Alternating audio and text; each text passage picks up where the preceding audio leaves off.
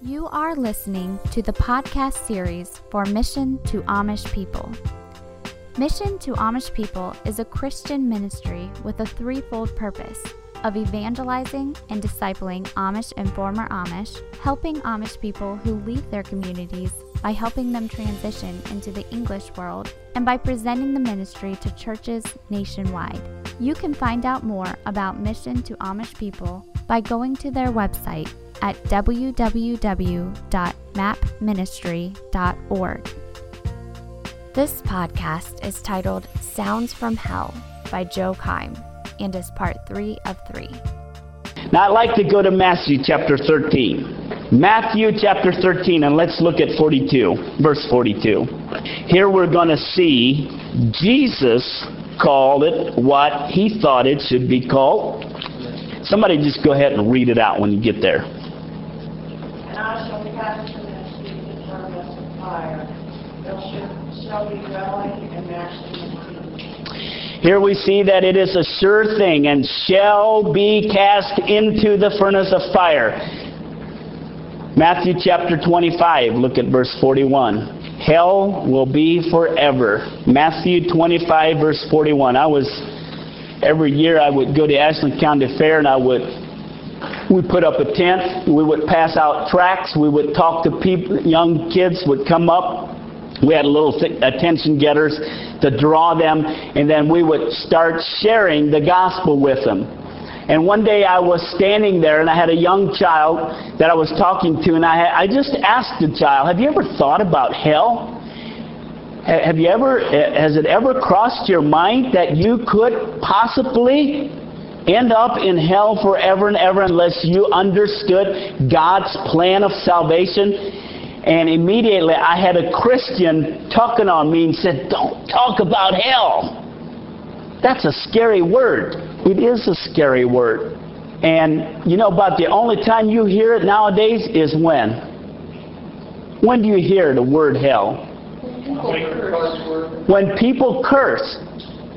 They have absolutely no idea what, what they're saying, but that is about the only time. You don't even hear it preached in the, in the pulpits anymore.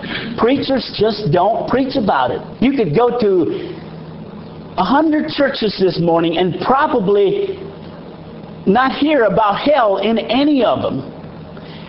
A hundred years ago, it was exactly opposite. They talked about hell all the time. Okay, Matthew 25, verse 41. Somebody read it. Then shall he say also unto them on the right hand, From me, ye cursed, everlasting fire, prepared for the devil and his angels. Those who, who were on the left were to be told to depart from me, you cursed. What if you ended up being one of them? And you were looking God in the eye or your judge, and He would look down at you and say, Depart from me. Depart from me. Go. Where you will be out of the presence of God Hell is forever, and who all who enter hell abandon all hope. You know how I know that? Because the rich man in hell never asked to be taken out. Because you know why? I know that he already knew that he would be in there forever and ever. He was concerned about his brothers. Go tell my brothers so they don't come here. But for himself, he realized he was in there forever. Go to Revelations chapter 14, verse 11. Revelations 14:11. We're told by the Bible that hell is everlasting fire. Another place, everlasting punishment, everlasting chains, eternal damnation. I didn't realize God was this kind of a God. I thought he was a God of love. I thought he was where love came from. How could he be so cruel? Eternal judgment, eternal fire. Peter described it as a mist of darkness that is reserved forever. Jude described it as the blackness of darkness forever. And now look at Revelation chapter 14, verse number 11. Somebody go ahead and shout that out as loud as you can. And the smoke of their torment ascends forever and ever, and they have no rest day or night. Who worship the beast and his image, and whoever receives his mark of the beast. The smoke of their torment. I've always heard where there's smoke, there's the smoke of their torment ascendeth up forever and ever, and they don't have rest day or night. Go to Mark chapter 8. Jesus Christ took hell very serious. Mark chapter 8, we're getting down towards the end here, but I want you to see what Jesus had to say about hell. Mark chapter 8, verse 36. Who's the richest person alive on this earth today? Does anybody know? Bill Gates. Bill Gates? Is it Bill Gates? Well, him or Oprah. Him or Oprah? Oprah keeps right up, doesn't she? Mark chapter 8, verse 36. It says here, For what shall it profit a man if he shall gain the whole world and lose his own soul? Mark chapter 9, next chapter over. If you should own the whole world, but you'd lose your soul, it wouldn't, you wouldn't gain a thing. Mark chapter 9, verse 43. Jesus speaking here. This is how serious hell was to him. We're going to read 43 verse 45 and verse 47. And if thy hand offend thee, cut it off. It is better for thee to enter into life maimed than having two hands and go into hell, into the fire that shall never be quenched. Verse 45. And if thy foot offend thee, what are you supposed to do with it? Cut it off. For it's better for thee to enter halt into life than having two feet and be cast into hell, into the fire that shall never be quenched. Verse 47 And if thine eye offend thee, what are you supposed to do with it? You mean pluck it out? Well, Jesus said it is better for thee to enter into the kingdom of God with one eye than having two eyes and be cast into the lake of fire. What if Jesus is right? Hebrews chapter 9, 27. Just listen to this. And it is appointed unto man once to die, and after this, the judgment. It is appointed. You and I have an appointment, and one day our appointment is going to come true, and we're going to die. And after we die, according to chapter 9, verse 27 in Hebrews, what happens next?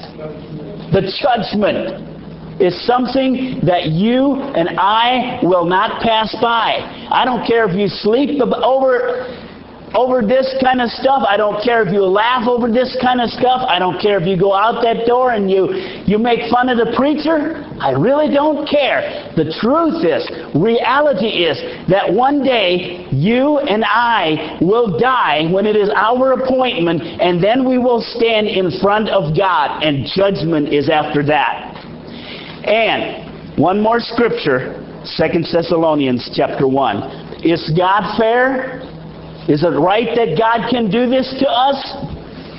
Second Thessalonians, look at chapter 1, verse number 6, 7, 8, and 9. Is God fair? First of all, I like to say it's not God that sends you and I to hell. It's not His fault. It's just like any other law book. If you've ever gone to court and they've pulled out the law book and they said, it says right here in section number 209.2.3.44 that if you rob a bank, you go to prison for 20 years. At a point like that, it, it's not even the judge sending you to prison. It's simply the law book telling you that you're going to prison for 20 years. The law book was written a long time ago. You knew the rule, but you went ahead and you broke it anyways. God said, I have given you, sir, and you, lady, the Word of God, and right here it is. You can study it for yourself, and if you don't do what it says, you yourself will send yourself to hell because I gave you the chance. Look at verse number 6. 2 Thessalonians chapter 1, verse number 6. Is God fair? Seeing it is a righteous thing with God to recompense or repay tribulation to them that trouble you. What was happening here? Let me give you a quick background. Here in the in the church, there was a lot of tribulation going on, and the Christians were were going through hard times because of unbelievers on them continuously.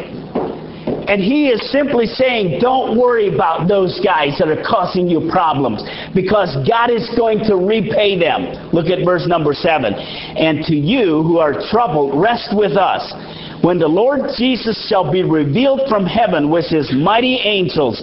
Let's all read this together. Verse number 8 and 9 in flaming fire, taking vengeance on them that know not God and that obey not the gospel of our Lord Jesus Christ, who shall be punished with everlasting destruction from the presence of the Lord and from the glory of his power. There are two people that are going to hit the hit the wall. The first one is the one that doesn't know God. The second one is that you simply have not obeyed the gospel of Jesus Christ. And with that, I would like for us to stand to our feet. As serious as this matter is, I would like to stand to our feet. I would like to close our eyes.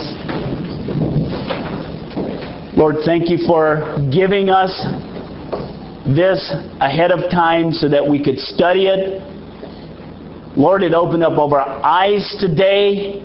It is more real today than ever before that you have created such a place where real people will go and be at for all eternity. Bless our invitation this morning. With our eyes closed and our heads bowed, nobody's looking around. Absolutely nobody. I want to ask you a question. If you died right now, if Jesus came and knocked on your door and said, Today is your time, you're coming, you're, you're dying today, are you ready? Do you know that you would go to heaven? Maybe you're here this morning and you say, Joe, I'm not sure that I would go to heaven. I don't know that if I died I would go, but I would like to know. Here's my hand. Is there someone in here and says, Joe, here's my hand. I don't know that if I died I would go to heaven, but I would like to know. Please pray for me. Here's my hand. Thank you for that honesty there. One person raised their hand. Is there someone else in here? This is very, very serious, church. Is there someone else in here that would join this other hand and say, I don't know. I have to be honest that if I died right now, I don't remember of a time that I asked Jesus to come and take my sin. I don't remember of a time that I was converted. But I would like to know. Here's my hand. Would you just raise your hand?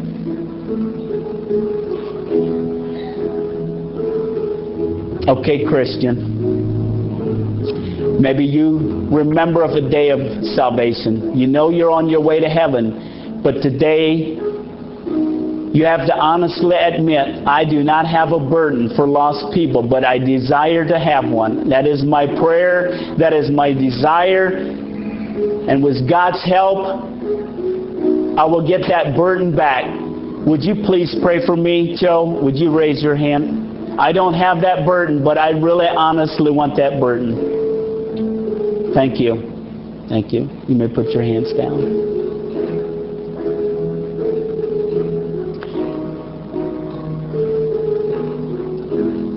with your heads bowed and your eyes closed, nobody's looking around. But the one person that raised his hand, you raised your hand just a moment ago. You said you don't know that if you died, you would go to he- heaven. If, if you really, really honestly meant business, would you just look up you mean business?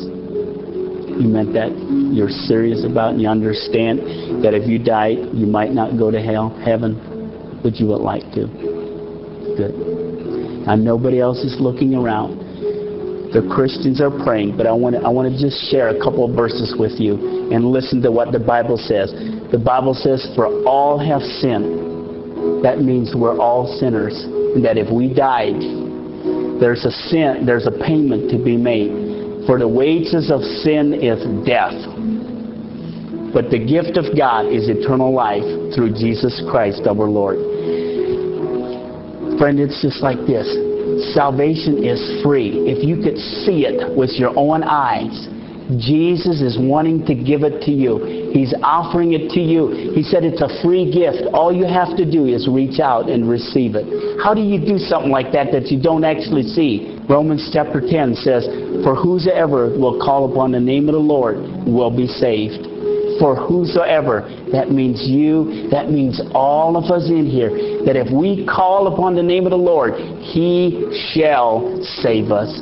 Would you like to do that right now, right where you're standing? Would you just like to do that? I will help you to do that.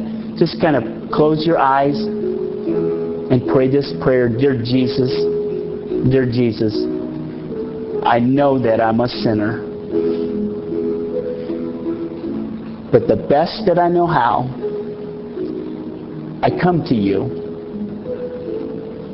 asking that you would forgive me for all my sin. I'm sorry for sinning against you. Give me the gift of eternal life right now and take me to heaven when I die. Uh, before you lift your head, if you really, really honestly prayed that, you meant it from all of your heart, would you just slip your hand up just, just as a thank you? Thank you. Lord, thank you for this time. Maybe someone in here needs to just come forward needs to talk to you right out up here in front of the altar. And if there's someone like that here, I pray that you would work in their heart while we sing a verse or two. In Jesus' name I pray. Amen.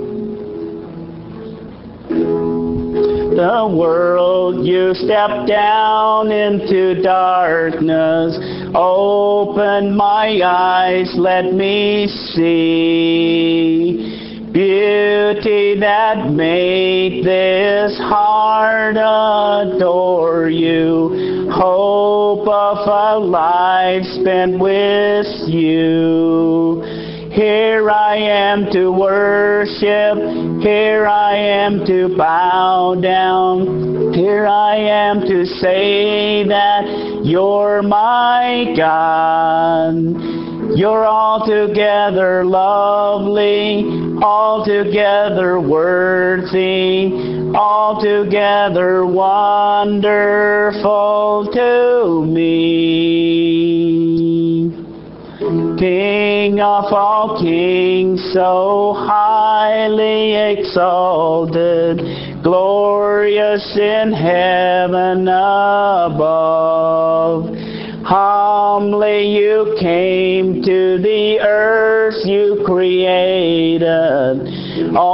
for love's sake became poor. Lord, thank you so much for this day. Thank you for dealing with our hearts. And God, help us to have a burden. Help us to experience and understand and believe in the reality of hell the best that we can without ever having been there. I pray for this one that raised his hand for salvation. Pray that you be with him and just give him the strength now as he enters the world. Be with us today. Thank you for the food. I pray this in Jesus' name. Amen. Thank you for listening to this podcast series. Check out Mission to Amish People online at www.mapministry.org or keep up to date with us on Facebook and Google. Thank you again and have a blessed day.